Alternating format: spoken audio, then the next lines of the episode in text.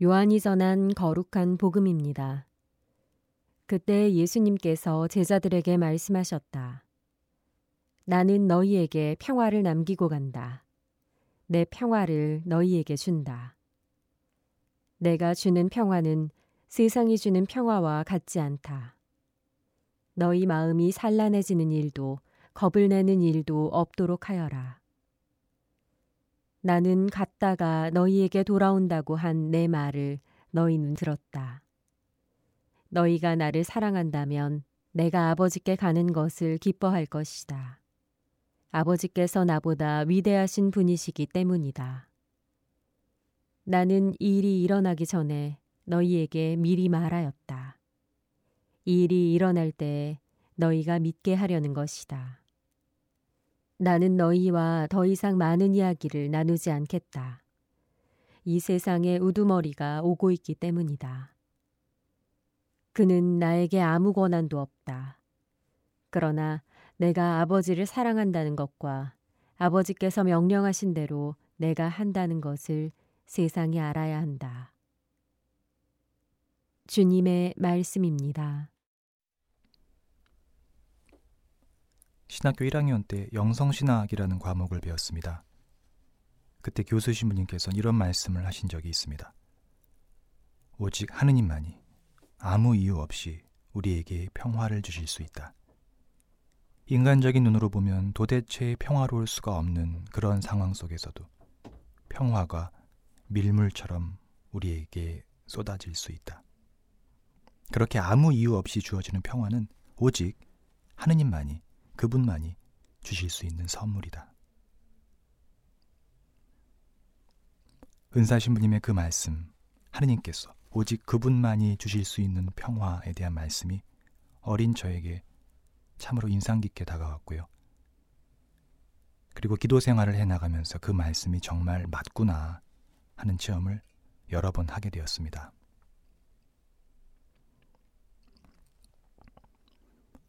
오늘 예수님께서는 평화에 대해서 말씀하십니다. 그 평화는 세상이 주는 평화와 같지 않습니다. 그 평화는 오직 예수님만이, 주님이시고 하느님이신 그분만이 주실 수 있는 평화입니다. 사실 세상이 우리에게 주는 평화는 기껏해야 일시적인 평화이고 또 적지 않은 경우에 있어서 그것은 거짓된 평화이기도 합니다. 과장되고 꾸며지고 그래서 참되지 않은 그런 순간적이고 감각적이고 말초적인 즐거움과 그리고 그것으로 얻을 수 있는 거짓된 위로, 거짓된 평화. 어제 복음 말씀을 보면서 우리는 이스카리오시 아닌 유다, 즉 타데오 사도의 질문을 함께 묵상해 보았습니다. 주님, 저희에게는 주님 자신을 드러내시고 세상에는 드러내지 않으시겠다니 무슨 까닭입니까? 오늘날 많은 사람들은 어떻게든 자기를 드러내고 싶어 하고 자기를 한껏 포장해서 보여주고 싶어 하고 그럴듯한 메시지로 자기를 들려주고 싶어 합니다. SNS라든가 다양한 인터넷 매체를 통해서 우리는 그렇게 자기를 드러내고 보여주고 또 들려줌으로써 즐거움을 얻고 만족을 얻습니다. 물론 그러한 소통의 과정은 분명히 긍정적인 면도 가지고 있습니다. 온라인상에서 어떤 친교와 또 소속감, 소소한 즐거움 느낄 수 있습니다. 하지만 또 많은 경우에 있어서 우리는 온라인상에서 보여지는 다른 사람들의 모습과 나 자신을 비교하게 되고 그 안에서 만족과 위로를 얻기도 하지만 반대로 상대적 박탈감과 우울함을 느끼기도 합니다. 사실 이 두 가지 종류의 감정은 동전의 양면과도 같은 건데요. 왜냐하면 기본적으로 이 만족감과 위로, 그리고 반대로 박탈감과 우울함과 상실감은 남들과의 비교에서 오는 것이기 때문입니다. 온라인이든 오프라인이든 내가 남들과 비교해서 뒤지지 않을 것 같고 좀 나은 것 같으면 일시적으로 즐거움과 위로와 평화가 오고 그렇지 않으면 그 찰나의 평화가 거짓말처럼 사라지는 그것이 바로 세상이 주는 평화입니다. 이 평화는 일시적이고 때론 과장되고 거짓되고 그리고 언제나 조건에 매여 있습니다.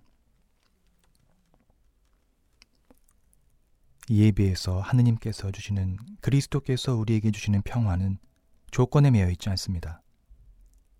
그분께서는 무조건적으로 우리에게 다가오시고 무조건적으로 우리에게 평화를 주시고 그래서 그 평화는 아무 조건 없이 우리에게 밀물처럼 들이닥치고 우리를 흠뻑 적십니다.